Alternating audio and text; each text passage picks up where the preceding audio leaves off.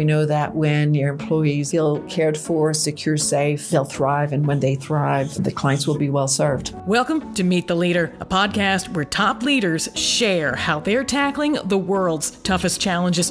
Today's leader, Martine Ferland. She's the CEO of Mercer, one of the world's largest human resource consultancies, and she'll reveal the blind spots companies can tackle for healthier and more resilient teams and workplaces. Subscribe to Meet the Leader on Apple, Spotify, and wherever you get your favorite podcasts. And please take a moment to rate and review us. I'm Linda Lacina from the World Economic Forum, and this is Meet the Leader. We see health as tridimensional in a way. It's, it's, it's your physical health, which everybody go to when you talk about health, but it's also your well-being and your mental health and your financial health. There's a huge connection between uh, being at least secure, not stressed out, and performance at work and ultimately your health. Blind spots.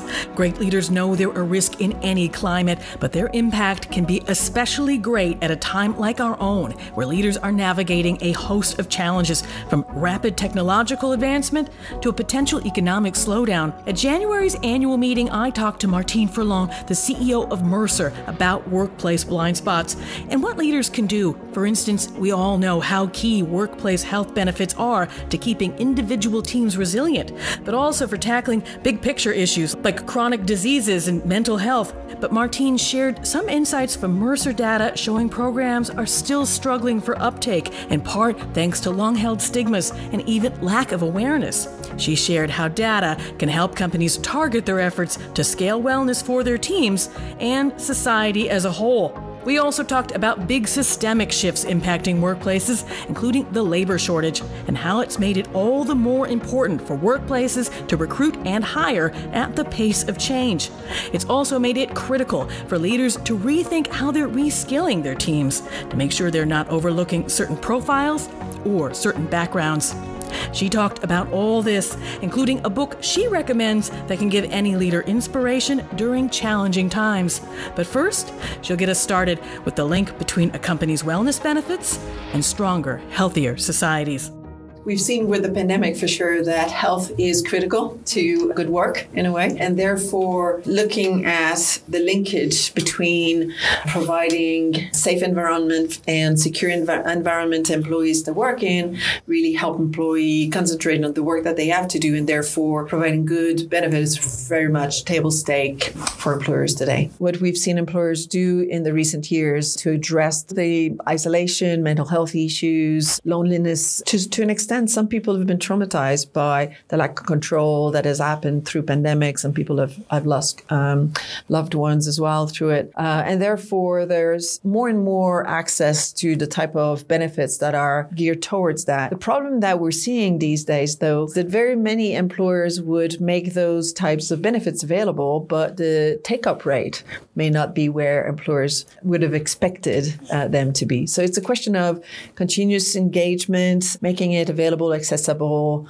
uh, easy to consume, sound bites, and and um, we're seeing that when employees do take advantage of types of programs, uh, it really helps. Was there anything that surprised you about the research that you guys had done? Is there any kind of point that really stuck with you? Like, gosh, you know, that's that's really that's really compelling. The one thing that's surprising is, on one hand, employers have tons of data. They have claims data. It can be anonymized, but they can if location has particular hypertension issues or whatever. And they, they can also look at, uh, I was talking about the usage, the, the take up rate of certain types of benefits. Um, they can actually dig in to the data and look at where the root cause is, what, what type of population is not accessing as much as they would uh, expect that they should. Having access to all this data, what's surprising is they don't use it. And, and what's needed for change? A, get uh, employees to have better take rate, right? but B, also get um, employers to sort of better maximize this data that they, they have at their fingertips. Yeah, I think it's true. Good insight and modeling and utilizing AI and really doing, combining this data into consumable analytics. So making it easier, translating this data, and that, that's something that we we help doing at Mercer in terms of bar chart, pie chart. It easy to easy to grasp uh, ten, trends and tendencies and root cause, um, so that you can then act more precisely, more in a more targeted fashion. So I think it's it's to translate this data. The data exists, but how do you uh, transform it from being just points of data into really in informative. If um, if workplaces aren't able to do this, like let's say the worst case scenario, right? There's, nothing moves forward. What happens? What's the risk of that? Um, what what happens to workplaces? What happens to workers if, if they aren't able to sort of better uh, optimize, make sure that people are happy, healthy, well, all that? If we don't if we don't work on engagement and take up rate and um, well, first of all, of course, it's offering the benefits, but then the next the next level, then employers get um, to n- drop these programs if they don't see the, the return on them. So I think it's important to work on the adoption uh, rate so that the programs can really deliver the benefit that they were intending to, to, to deliver. Are there particular benefits that uh, maybe employers aren't offering typically, right? Uh, maybe they've got they, they know to offer some of the basics if that's that they should do that, but maybe there's other new ones that they're like, gosh, you know, that would be really that would be really important. Yeah, well, two things that we see emerging is from the big old employee assistance program that have been existing for years and years that have take up rate of about five to ten percent, um, and that's not that we expect hundred percent. Not everybody needs that kind of service, but that is being transformed into much more with technology. Technology enables so such a better customization and personalized experience for each and every colleague in in the workplace that you can really uh, utilize data once again to probe people say, oh, this this XYZ we noticed has been high. Have you seen your doctor lately? Or being pulled in, like for, uh, I think in terms of COVID, some of these systems or programs were really designed to help you assess your condition and whether you needed to go to hospital or not. And we, we know that during COVID, one of the problem was overflow at the hospital level. Yeah. So if you could avoid going there for the right reason within the right context and get some digital nurse supporting you, helping you, easier access, no wait time, etc. We're seeing those programs evolving uh, very much. And it's quite hand in hand with what we've seen again. The pandemic has been extraordinary in terms of evolving uh, the landscape here, but digital, digital access to uh, medical practitioners, whether it's nurses, doctors. Again, that's another one where the adoption rate were really low before pandemic. Long, long-term habit are difficult to break. People didn't necessarily trust the system. During the pandemic, they had no choice. And now that the habit has formed and people have um, been satisfied and uh, with the experience, they're happy to go back. So we we have surveys that show that employees north of 50% of people are saying I'd rather continue to use a digital health service rather than at least as a first protocol. And in particular in remote locations where people have to long drive, waste a day of work, these type of things. It's so convenient to be able to just have a little corner in the workplace, 15 minutes, be able to talk to the problem, the issue that you're encountering. And we see it in, as well as the, the, adoption rate in mental health uh, treatment, for example, is really high because it enables, again, easier access. And that's important for um, nudging people to, to seek help yeah. if it's easier, if it's less traumatizing. You don't, you know, in, in small, you can, can see in remote locations, small towns where, oh, I've seen your car parked. So there's still a bit of trauma associated with talking about mental health issues, etc. in some in some parts. And therefore, digital access enables all of that. Uh, are likely to be some shifts in the economy uh, in the upcoming year. Although it's interesting, I'm, I'm, I'm, I'm keen to, you live and learn. Eh? And uh, with the tight labor market that we have, and the, there's still a gap in the US, for example, in terms of jobs available and people available to fill them. Um, it's all it's not always the talent; it's also the skill set. But anyway, yes, you're right. There will likely be some movement and shift. How will that impact access to benefits? Some of these things we're talking about, and also that connection to health and wellness. Right. It's interesting to see that it's how employer care and how they proceed and go about these things that makes a big difference. I, I will remember forever early in the pandemic, um, the the hotel industry, for example, was very impacted, the same as the airlines and um, all the hospitality restaurants. And there was in particular one hotel chain where they had to furlough the majority of their employees, but the way they did that with care, with providing them with a basic benefit for at least a few months to, to see them through so that they could turn around and find different solutions. And the way that they approached that really made a difference for people. And of course, when the economy and when the, the your fortune turns around, knowing that your employer cared for you, even though uh, they were hit with very difficult uh, circumstances, I think it makes a big difference in your capacity to hire, to retain, to engage. So that these these things matter. It might make you uh, sort of a little bit better, better poised to succeed, regardless of where you end up. No, exactly. And and there's different ways to do this. There's different ways to provide that kind of access or at least lending place in a very decent and in a decent way for people. Human centric leadership. We we often will talk about empathy and economics. Of course, we run businesses. We have shareholders and we have stakeholders, and we need to provide good good good careers on the long run. And therefore, you need to manage on the on the everyday to get there all the time. So it's always the arts and science of short term, long term. But the empathy is to really understand that you're working with people and people that have their own ambition, their own purpose, their own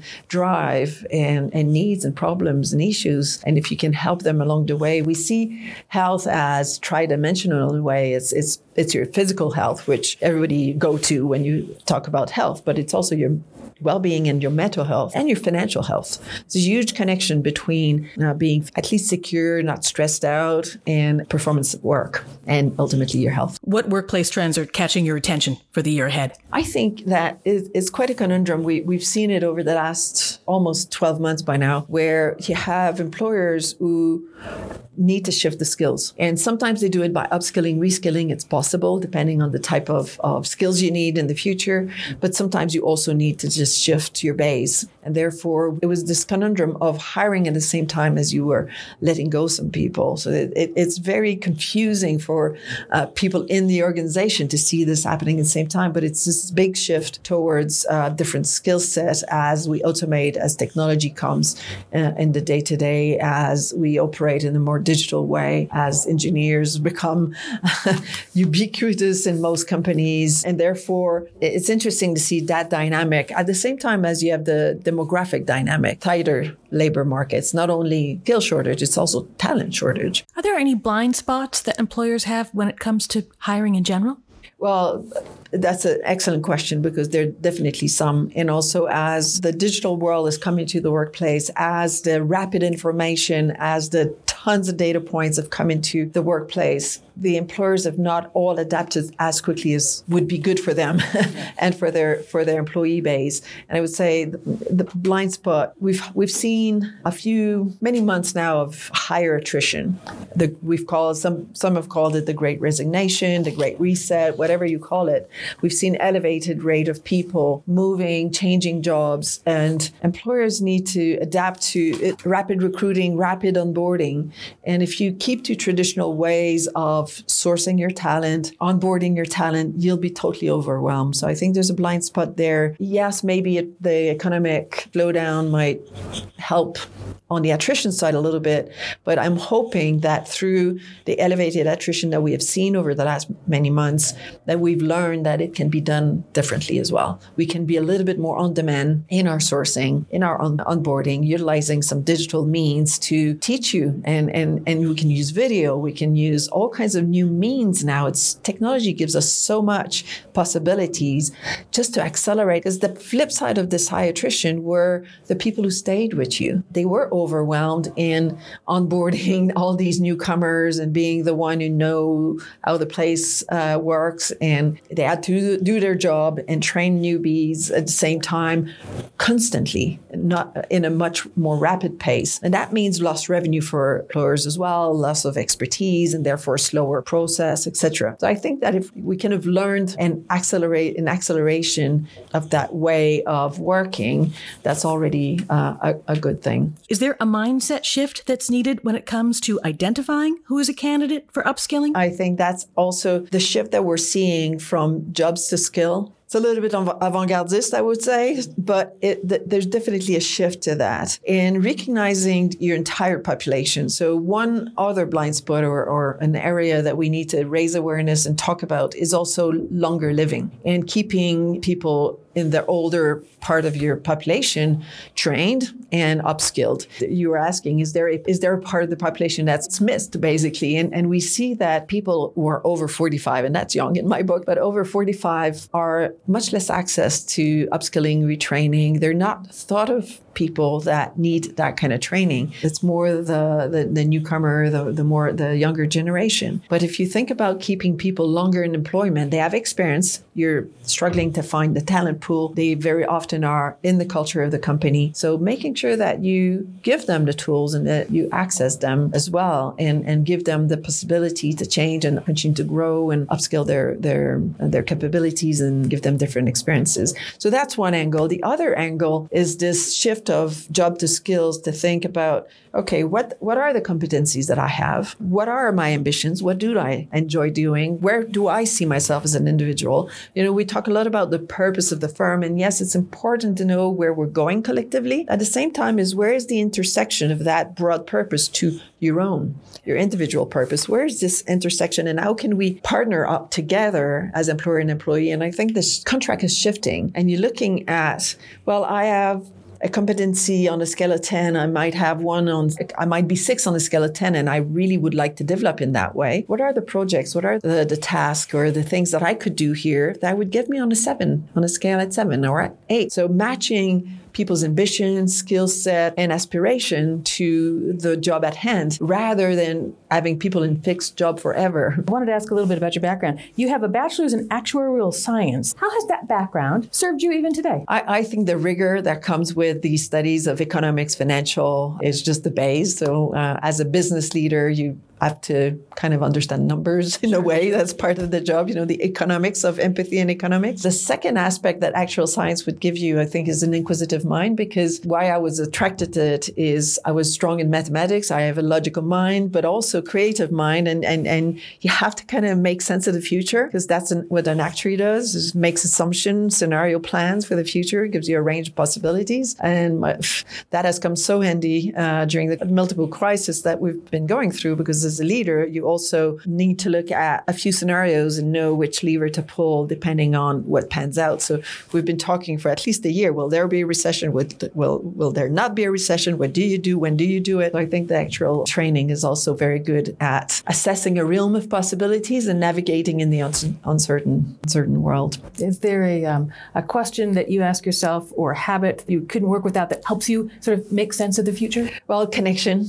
Uh, I, I, think uh, uh, in this very complex world where everything's changing all the time, it's un- impossible to for one person to have all the answers. I mean, just that's not how it works. So for me, it's having connections like meeting you today and being here at uh, Davos. Or I make a point every week of connecting with teams, uh, local leaders, people for, at all different levels in the organization, clients, and always be listening and hearing and trying to make sense of the patterns that you're hearing about to, to craft the right strategy so that you organize yourself yourself to offer the right opportunities and programs and to your employees as well as to your clients. So just putting all of this together all the time. The, the mind is always moving, always listening, always connecting the dots. Is there um, a book you recommend?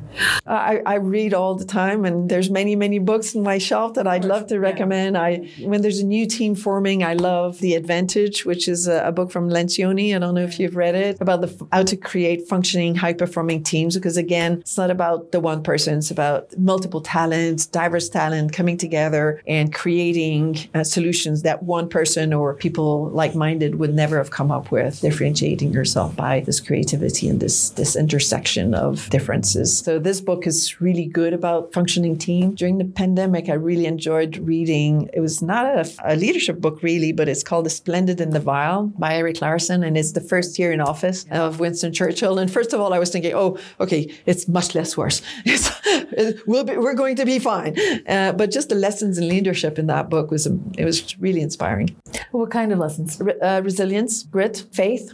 Bounded optimism in yeah. terms of saying, we'll get out of this, we'll get somewhere, we have faith, we have what it takes to get through this, we'll do it together. We don't know if it's tomorrow, the day after tomorrow, or, or, or in six months, but the bounded optimism that we will prevail, uh, I, I, think, was the key lesson. What does resilient leadership mean to you? Well, it means to, to be agile, to be able to adapt as you go. It's uh, you have a, a strong purpose, you know, what you're trying to achieve, what you're trying to bring to the world, and you have a, a pathway to, to go there. We call it at Mercer building blocks. You know, the world doesn't turn on itself every year. The strategies, the trends, the, they shift just enough to be able to adapt yourself and pivot and build on on strong foundation. And that's resilience is being able to take the, the hard hits and having the bounded optimism that okay, if not this way, then maybe that way. And and and to bring people along with you as you do that. How can leaders prioritize in the in the, the coming year? What would you recommend? People, I think, you know, if you look at balance sheet of companies from today to 50 years ago, it's completely shifted to intangible. From tangible that was inventory on the shelves or plants and the likes or what was what they were mining from